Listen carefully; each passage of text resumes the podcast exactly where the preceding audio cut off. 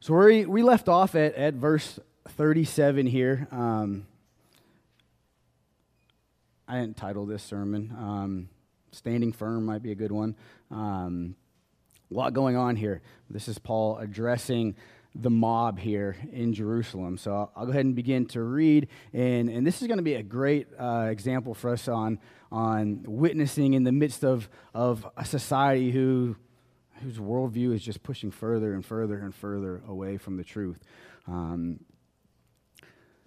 so as I read, just gaze your eyes on, on the words the, of Scripture, the Word of God, and just take reverence that it is completely inerrant and sufficient um,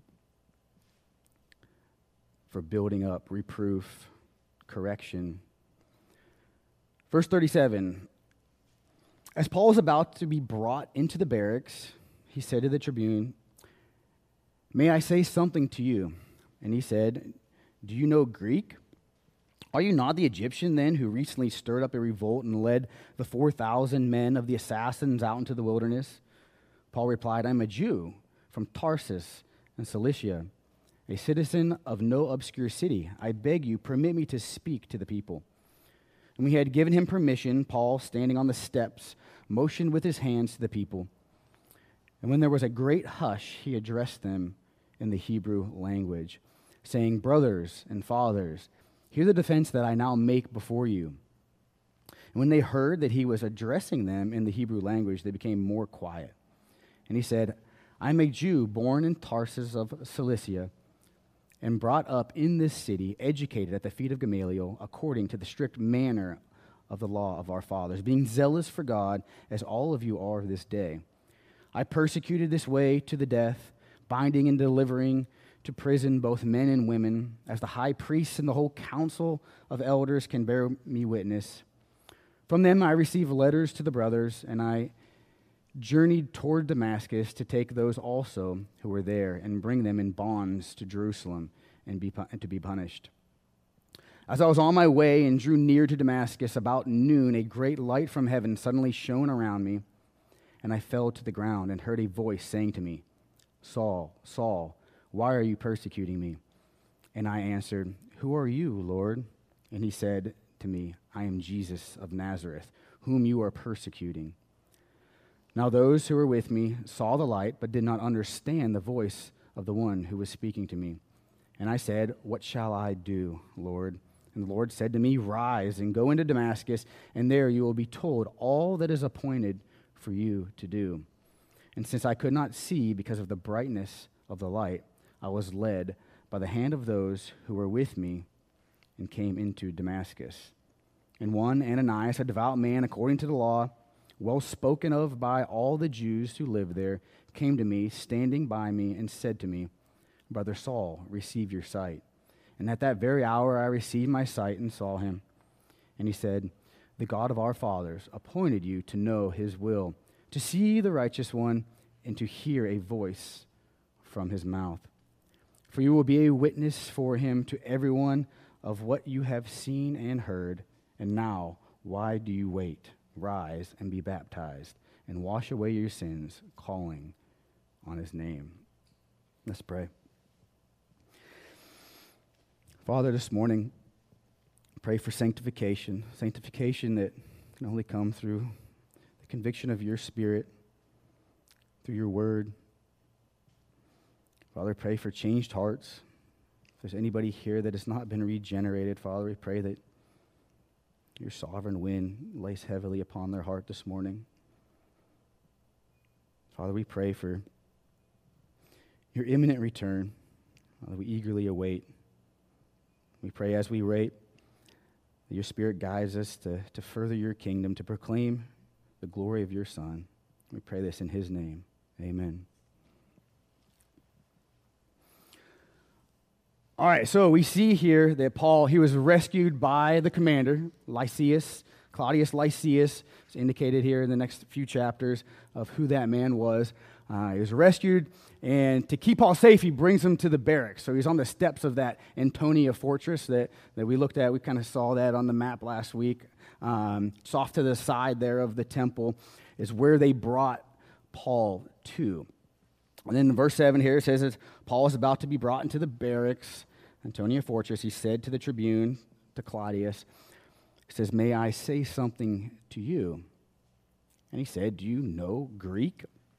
So, so we see here, Paul, he's, he's addressing the commander in his language, in, in Greek, and it is likely that Lysias, he probably knew a little bit of Hebrew.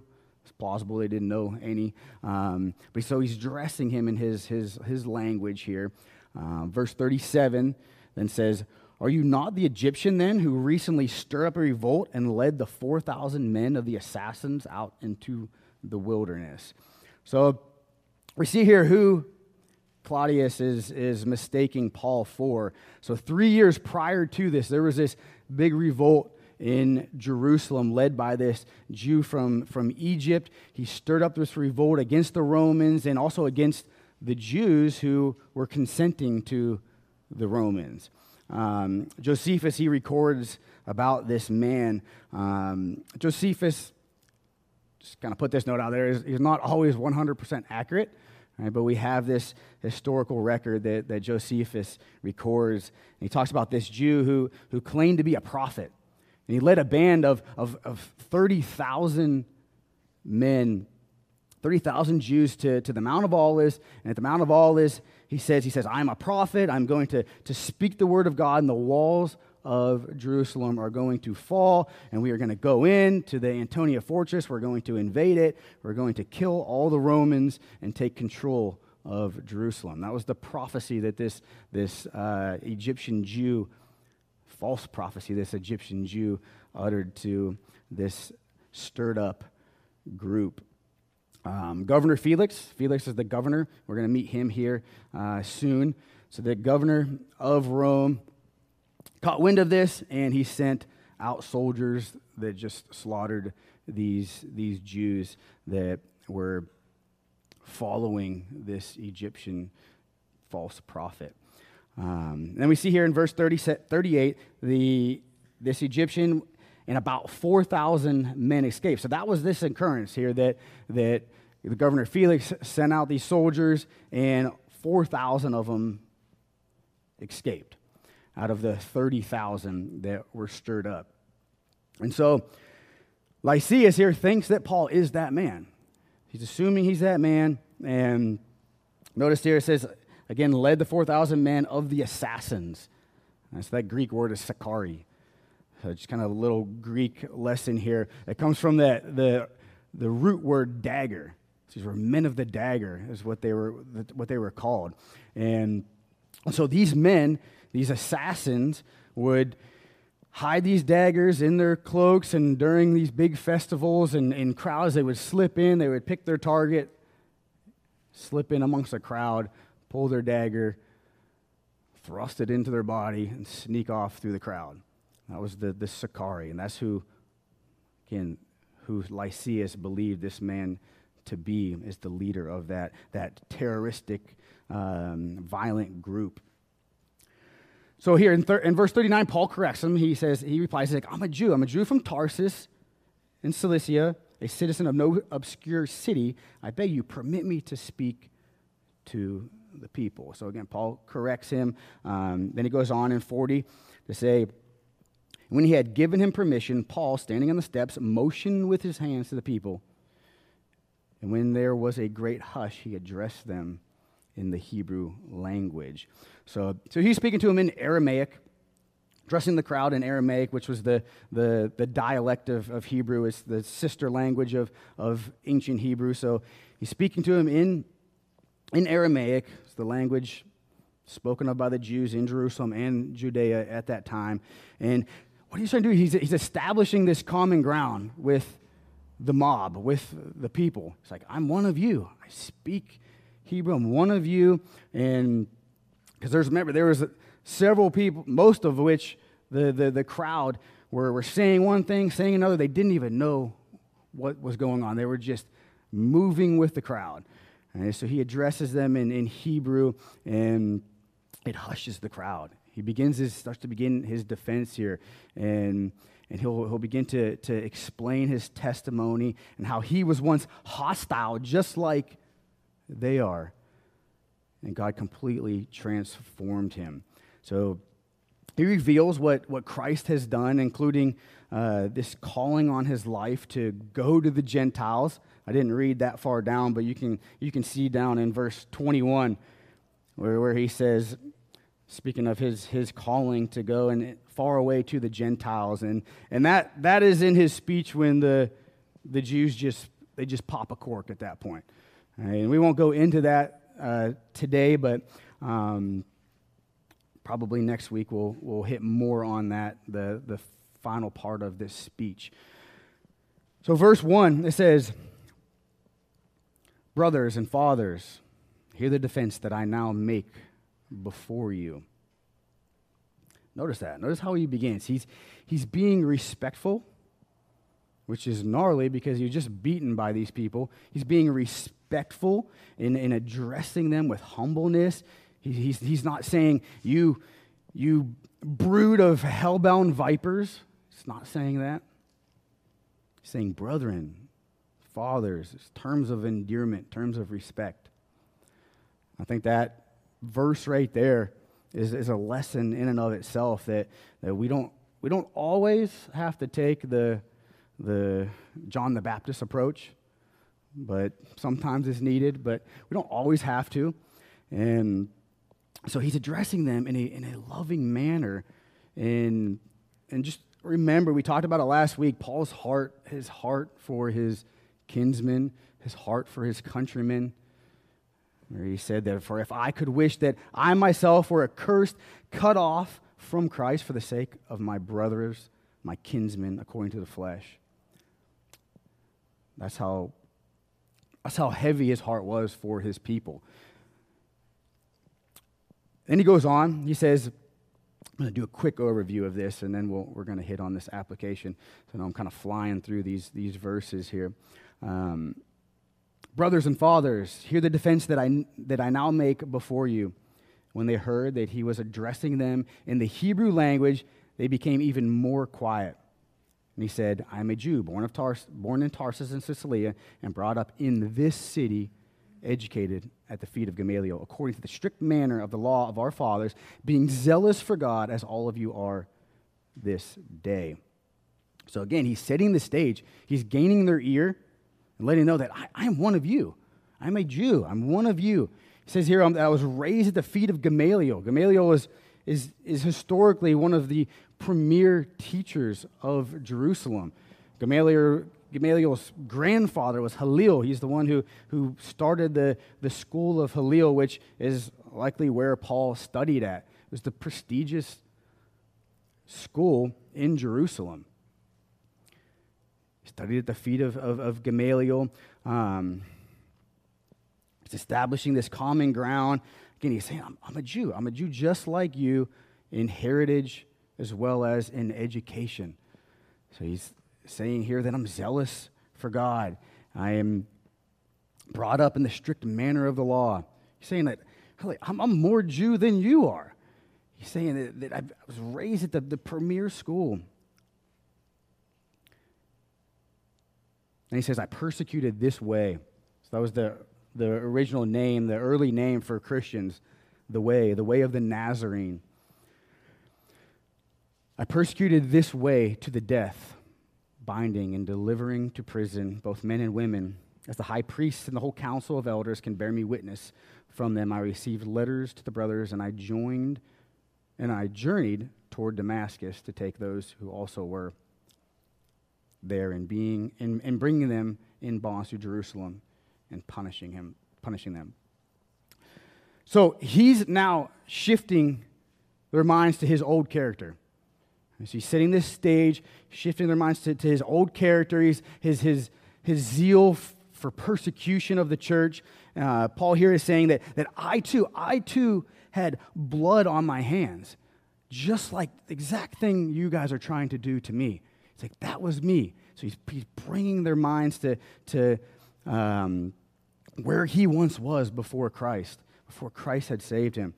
And, and Saul, he, he's likely at that time, prior to his conversion, he was likely on the payroll of the Sanhedrin as a essentially like a bounty hunter. He's a bounty hunter being paid to, to go and, and find the Christians and to, to snuff them out. He's like a government paid terrorist, which is not uncommon. We kind of see that a little bit today. So his zeal in, in persecuting Christians was, was relentless. He was willing to go anywhere. I can only just imagine the, the meeting there uh, amongst the council of, of, of, of, elders, and they're like, man, there's this group of Christians that, that are spreading the name of Christ in, in Damascus. Who's willing to go on this six day journey? And Paul is just eager, fire breathing Pharisee, ready to go. So he takes this long six day journey to Damascus just to persecute these Christians. It's interesting, too, to, to think that, that Damascus was, as far as Paul saw at that time, as far as he went in, on his own power, was going by his own power, um, his own zeal to persecute these Christians. And then after his conversion, and how far does he go on, on the power of God? I mean, these three missionary journeys and, and countless miles. You see the separation there. Um, remember, too, Paul, he, he thought that he was serving God. He was sincere in what he was doing, but yet he was sincerely wrong. It's a very good example that we must always examine ourselves, not just on days of communion, but each and every day. Like, what is, what is truly my motive? Why am I doing what I'm doing? Why am I not doing what I should be doing? So, examining ourselves and making sure that our motive is, is, is true and pure. So, Paul's point here is that, that he is proclaiming that he was anything but anti Jewish. He's the Jew of Jews, the Pharisee of Pharisees. He's connecting with them. This here, and also in so many other places, um, indicates that Paul, he, he never forgot the depths of his own depravity.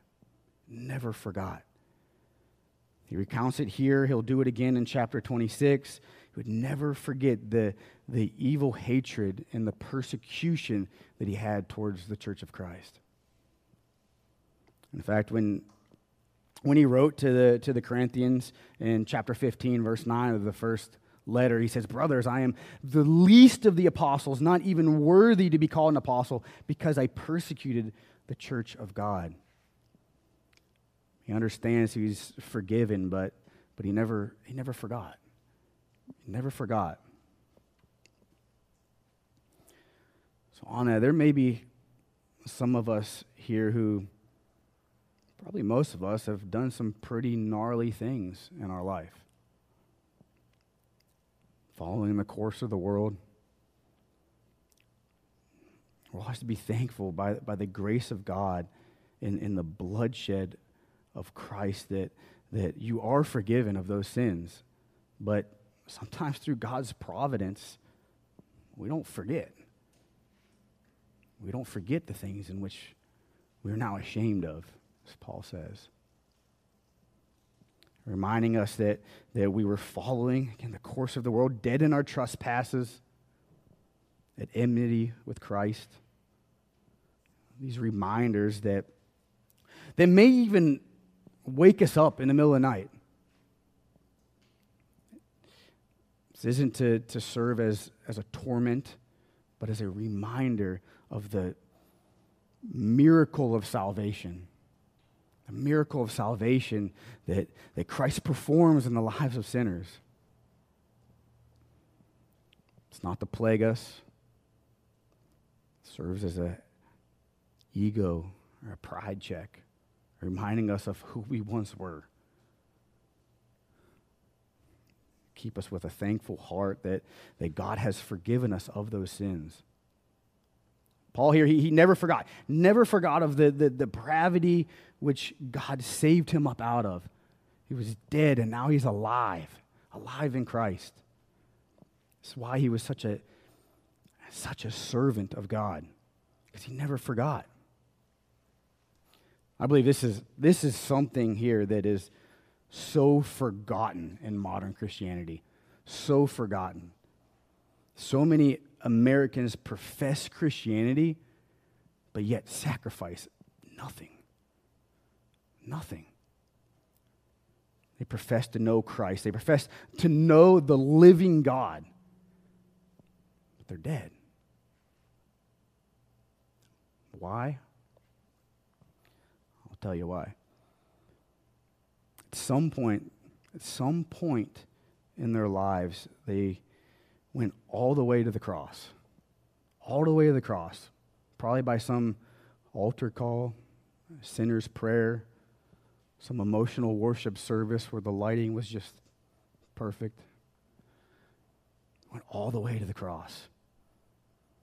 Went all the way, but they never got on the cross themselves. Never got on themselves. Not willing to be sacrificial in their life. Paul says to the Galatians, chapter 2, verse 20, he says, I've been crucified with Christ. It's no longer I who live, but Christ who lives in me. Christ who lives in me. I hear it all the time, sharing the gospel and, and, and speaking to people who profess Christ but have zero assurance. No assurance in their salvation. Like, I don't know. I don't know what will happen to me. But they profess Christ, they profess to know the living God. Oh.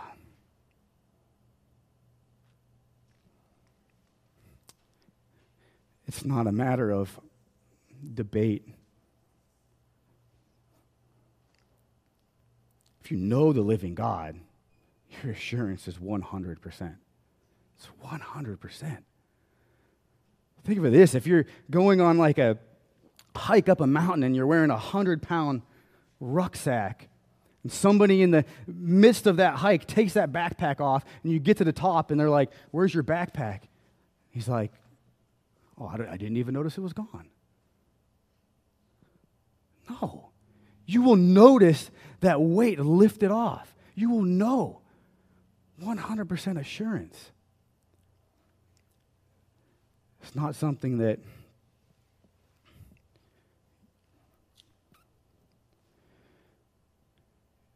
you can fake or counterfeit, at least not for too long.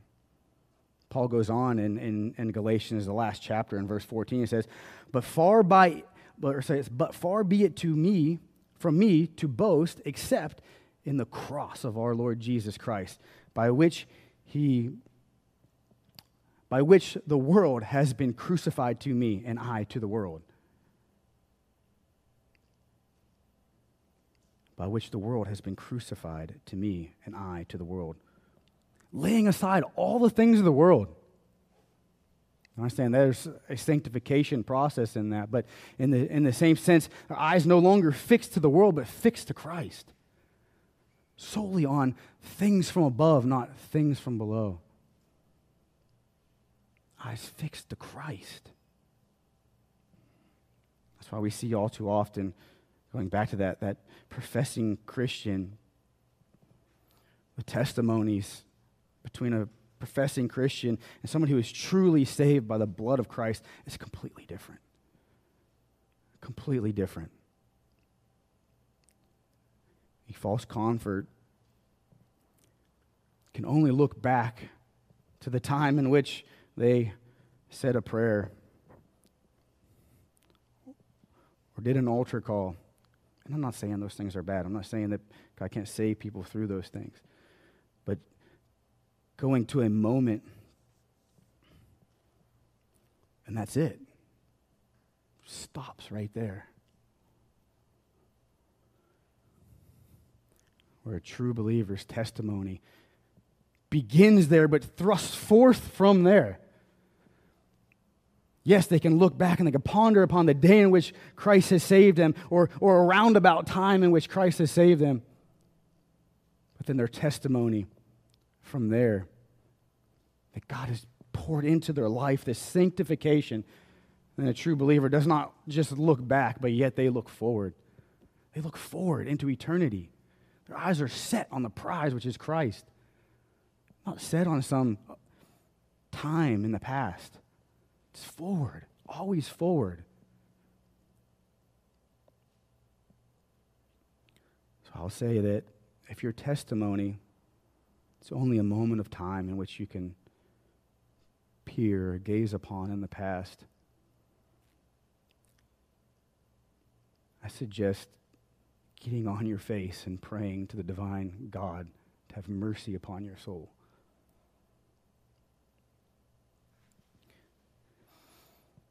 Paul here now in verse 6, he begins to, to share this conversion experience, this, this encounter with Christ. He says, I was on my way and drew near Damascus about noon. A great light from heaven suddenly shone around me.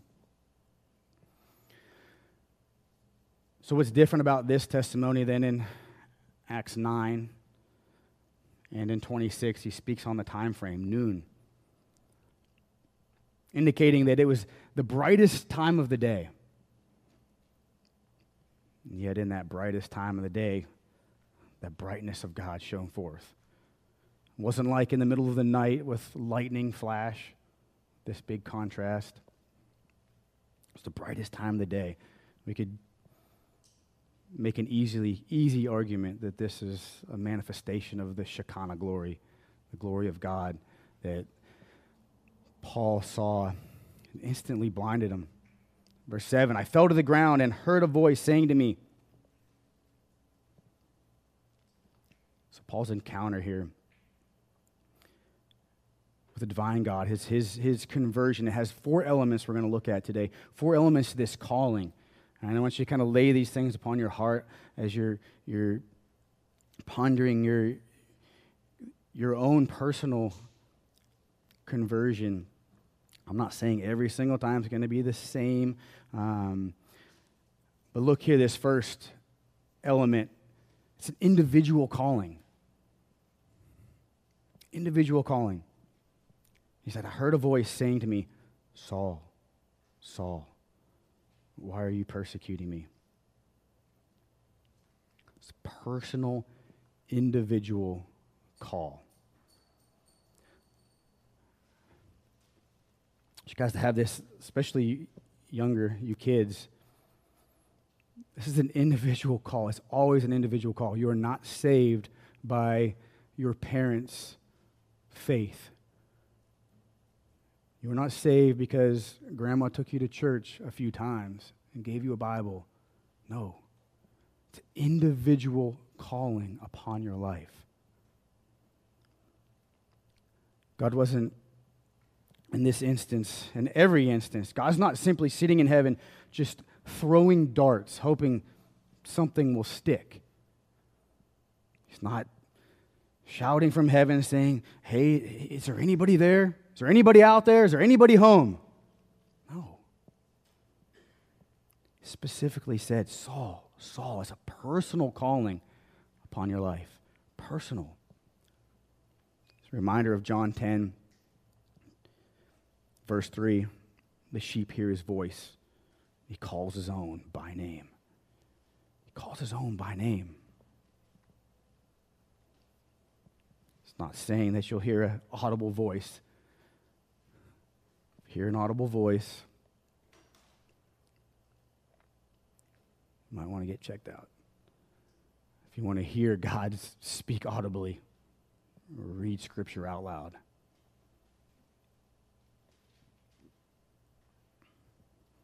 For Saul here, he did. The canon wasn't closed yet. Our canon is closed. God has done speaking audibly. Because if he isn't, then Scripture is not closed. We can continue to add to it. But today, He does speak to us through His Son, through the Word. Holy Spirit's guidance.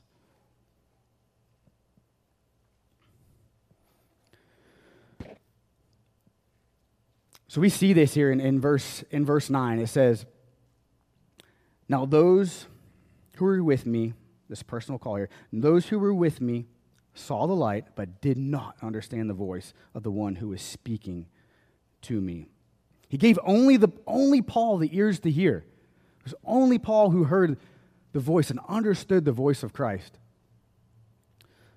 So this here is, is, is not only a salvational, not only is, is salvation an individual calling here, but secondly, it's a, it's a convicting calling. Always a convicting calling. So he says, Saul, Saul, why are you persecuting me? It's interesting here. Just like so many instances, I talked about Cain last week, where the Lord asked Cain, you know, where is your brother? He's like, I don't know. Am I my brother's keeper? He asked the woman at the well, go get your husband. She's like, oh, I, I, don't, I don't have a husband. It's like, I know, you've had five, and the one you now have is not your husband. Sovereign Lord already knows the information, but, but he's using the question to bring conviction upon their hearts. Same here with Paul. He's using that question of, why are you persecuting me? He knows the answer to the question. He's bringing conviction upon Paul's heart. And this is also what we ought to do when, when sharing the gospel, when showing a person their, their desperate need for a Savior. Because we all, all fall short of His glorious standard, each and every one of us. So, this question addressed the, the very sin of persecuting the church, persecuting the followers of Christ. Is revealing to Paul the, the depths of his depravity. What's so important about this is, is the conviction of sin must always precede true saving faith. That's the difference. Those who do not see their need for a Savior will not look to Christ.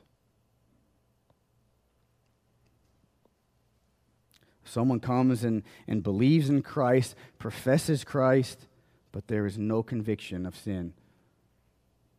That faith is counterfeit. It's counterfeit.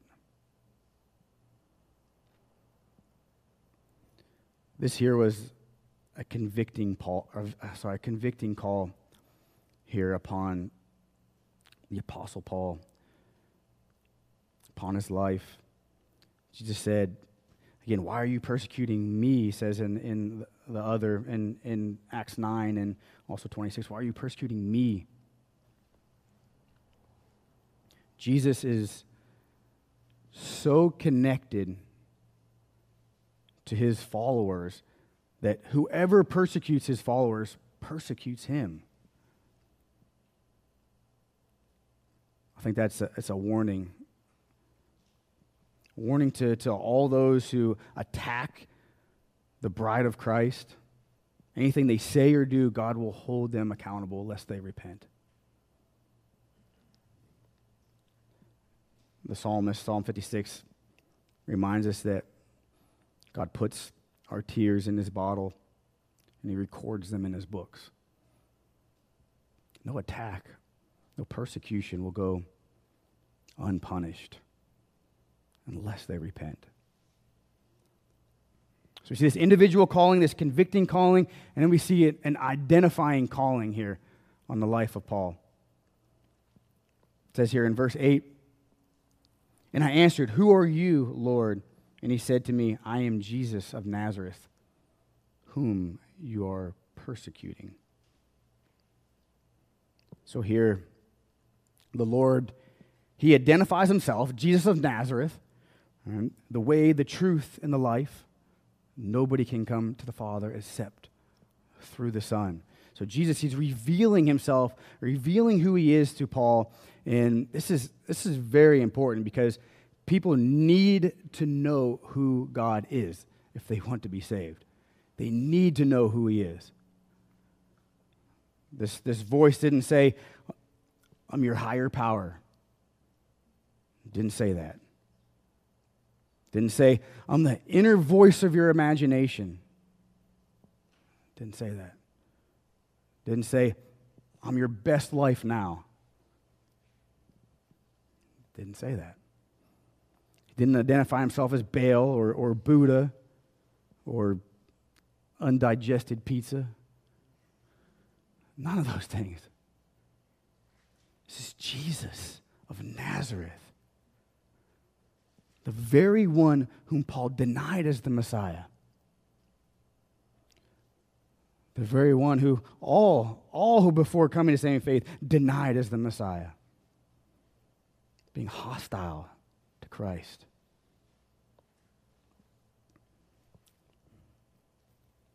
Verse 10, we see this effectual calling, this unconditional effectual calling. said, and I said, this is this is awesome. This is beautiful. I said, What shall I do, Lord? What shall I do, Lord? Do you, you, you see the difference? The incredible transformation upon a regenerated heart. The first thought is, What shall I do, Lord? It's the difference between going to the cross and getting on the cross, not just going to the cross and, and looking of, of simply of if what, what Christ can do for me in my life. What's the prosperity I can gain from Christ in my life? No. He says, What shall I do, Lord? I'll do anything because you've revealed to me the, the loveliness of yourself, the glory of yourself, the ugliness of my own sin. It's been revealed that. What shall I do? Before he was in 100% rebellion, and how he says, What shall I do? This is an indication of a changed heart, of God taking Saul's heart of stone and giving him a heart of flesh. Just moments ago, this is also, too, a great example of God's election and that he shows no partiality, saves whom he wants to save, when, where. Moments ago, Paul this road to Damascus, heading in to kill Christians. Fire breathing Pharisee, zealous for this persecution. And in an instant, everything changes. In an instant. Paul didn't wake up that, smor- that morning and was like, I think I'm gonna I think I'm gonna get saved. I'm gonna get saved this morning. No. This is an exhibit A. Exhibit A of, of, of the example of the sovereign God saving whom he wills for his will, for his glory. Now, in verse 10 here, Paul's given a commission. He's given his commission here. I said, What shall I do, Lord? And the Lord said to me, Rise and go into Damascus and there you will be told all that is appointed for you to do. That word appointed is a, it's a, it's a strong word. It indicates the divine predestined plan for the Apostle Paul, set forth before him. Remember what Jesus said to his disciples? He says in, in John 15, You do not choose me, but I chose you and appointed you that you should go and bear fruit and that your fruit should abide. It's that divine calling upon the life of his people.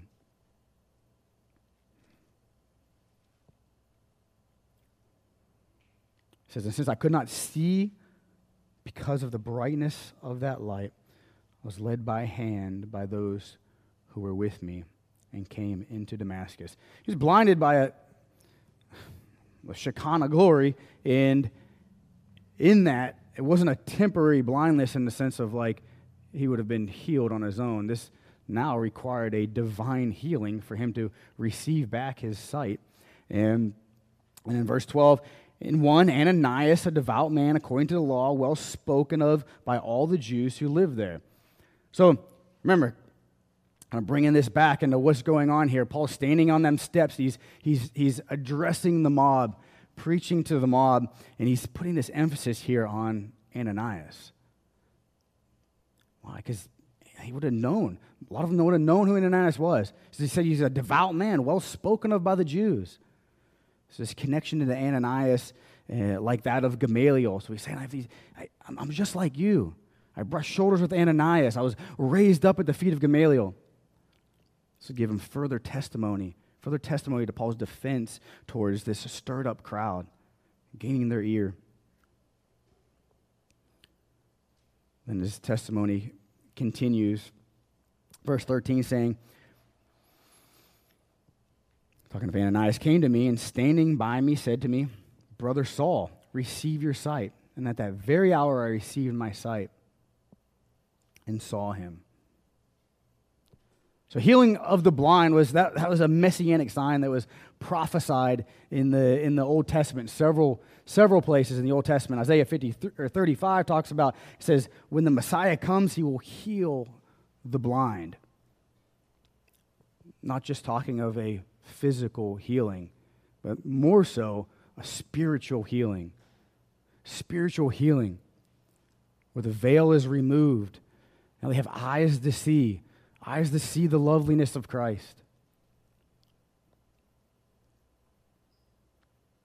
Then Paul was given his mission in verse 14. Starts off, says, This is Ananias speaking to Paul. The God of our fathers. Again, Paul bringing to the tension that, that he is part of the same, same heritage they are.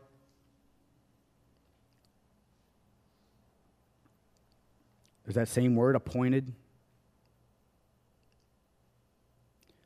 The God of our fathers appointed you to know his will and to see the righteous one and to hear a voice from his mouth.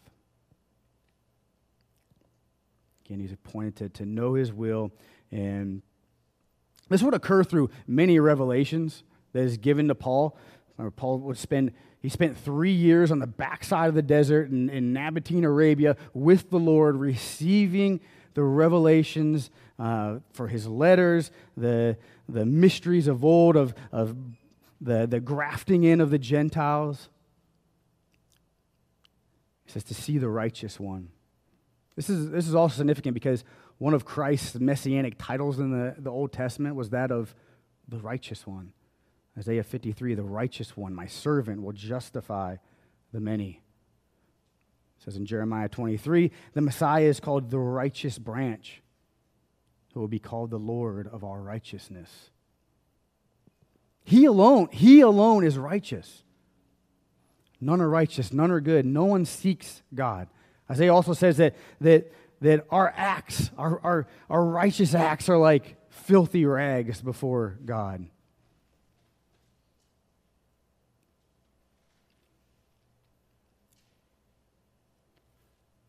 He says to hear a voice from his mouth.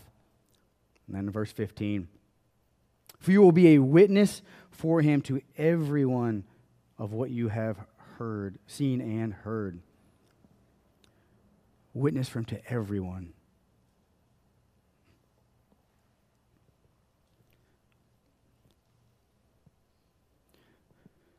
Paul didn't let opportunity slip by to preach the gospel, to share the word to share Christ with people. Not everyone doesn't indicate every single person on the planet, but to be a witness for, for all people to the Jews, to the Gentiles, to kings. The Jews didn't quite understand this here. They were probably likely thinking that when he said to everyone. He's thinking of the dispersed Jews, the Jews that were dispersed ever since the Babylonian exile. As I spoke of earlier in, in 21, is where he, he mentions the Gentiles and that mob just erupts. Then in passing here, verse 16. And now, why do you wait? Rise and be baptized and wash away your sins, calling on his name. This is a verse here that that those who preach the baptismal regeneration that you need to be baptized to be saved. This is one of the verses that that they typically use and they pull it out of context and fail systematic theology of, of looking anywhere else in Scripture of that we are saved solely by grace through faith and not of our works. But we see two commands here. So kind of just dig in, we'll give you another little Greek lesson here. Two commands in that verse. They're separated by um, what are called particles. The Greek particle separates these two commands. First command is be baptized. The second one is wash away your sins. And the particles indicate how you get that done. And so, wash away your sins. How do you get that done? The particle, the word epikalesamenos, calling on his name. Calling on his name. Wash away your sins. That's that, that not just lip service, but that true calling upon the name of Christ. Where the Holy Spirit has, has shown you the, the, the majesty of Christ, the depravity of your sins, that true calling upon the name of Christ washes away your sins. Second command to be baptized. How do you get that done? Anastas is the particle, which means to rise, get up. Two separate commands here. One salvational, one obedience.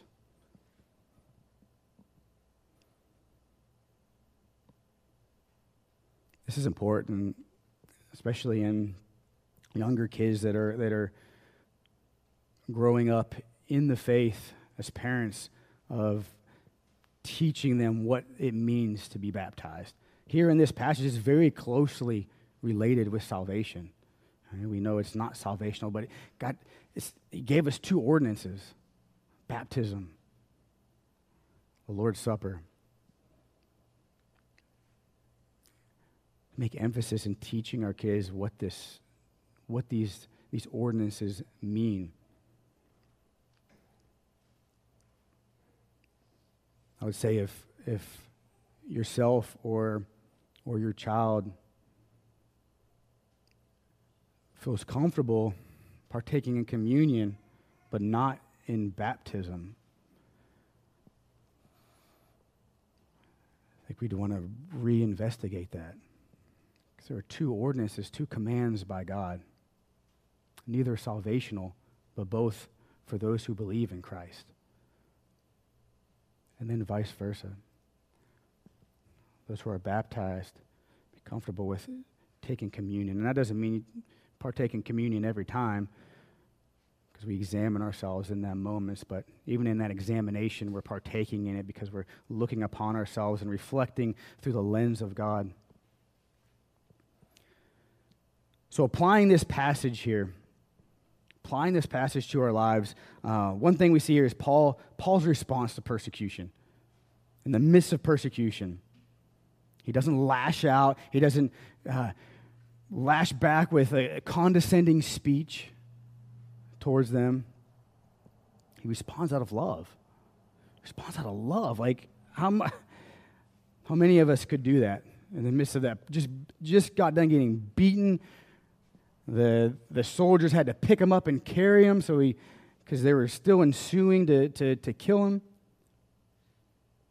Response is responsible with a desire to see them be saved.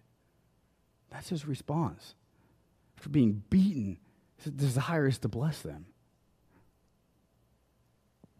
Romans 12, Paul says, Repay no one, no one evil for evil, but give thought to what is honorable in the sight of all. If possible, live peacefully with all. Never avenge yourself, but leave it to the wrath of God. For it is written, Vengeance is mine, and I will repay, says the Lord. Christ says we are to love our enemies. Pray for those who persecute you. That was the heart. That was the heart of the Apostle Paul here. Should be the heart of all believers. And also remember, by this time here, Paul had already written Romans 9, 10, and 11. He knew that there was a partial hardening upon the hearts of Israel. He knew that, that there was going to be a small remnant.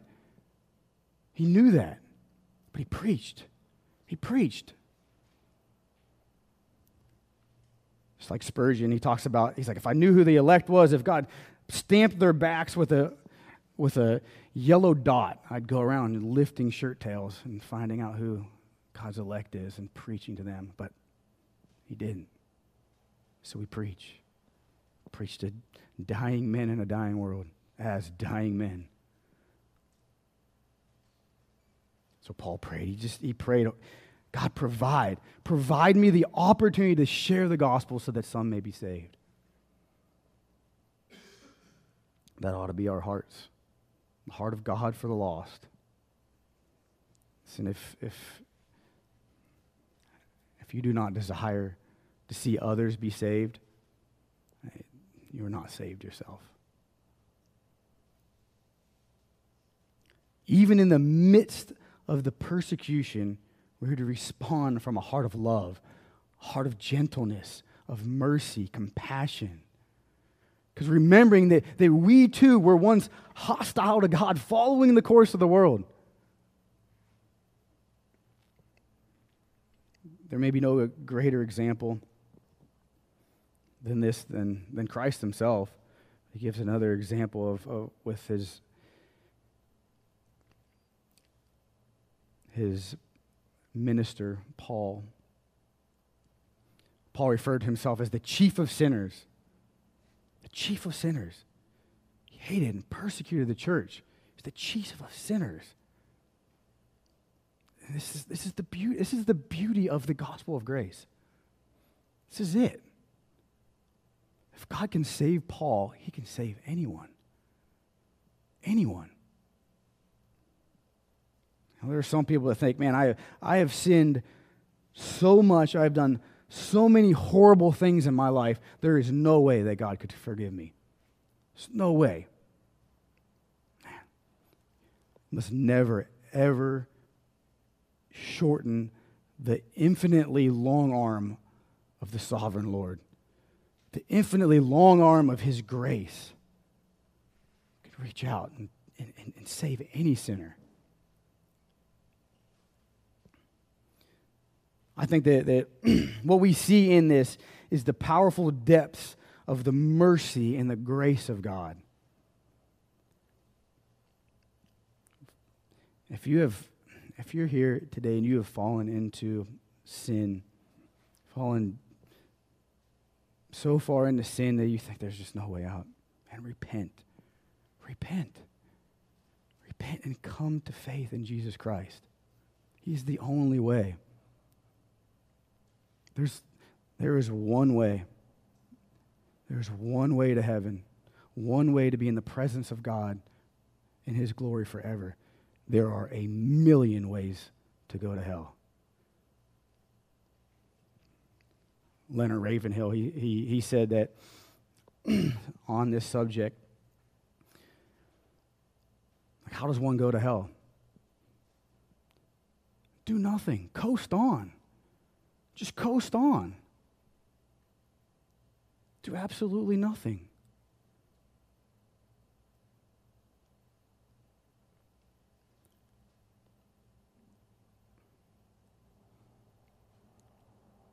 Those that want to be in his presence, his glory, for all of eternity. Called to repent. Repent. Today is the day of salvation. And this is what he says. This is what it says in scriptures. As far as the east is from the west, the Lord will remove your transgressions from upon you. He'll cast them as far as the east is from the west. And though your sins were like scarlet, you will be as white as snow. As white as snow. Lord will remember your sins no more. No more. He will tread on your iniquities, He will tread your iniquities under his feet, and he will cast them into the very depths of the sea. That's our Lord. That's the promise that he gives to all sinners. Cast yourself upon the mercy seat of God. Pray that he has mercy upon you. Any sinner can be saved if they but repent and come to Christ. Rely solely upon Christ, not of your own merit,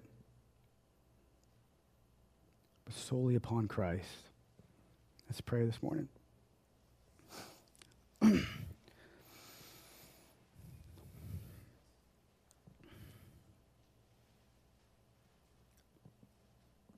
Father, this morning we pray that pray for the heart, the heart of the lost. Lord, I pray your spirit convicts them.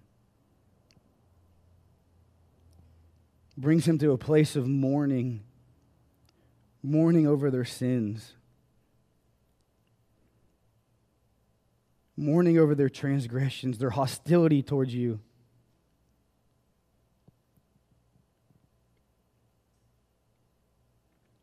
Father, I pray that you regenerate hearts this morning.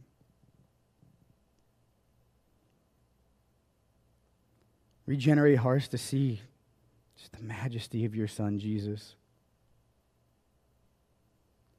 I pray that you raise up, raise up men and women this morning,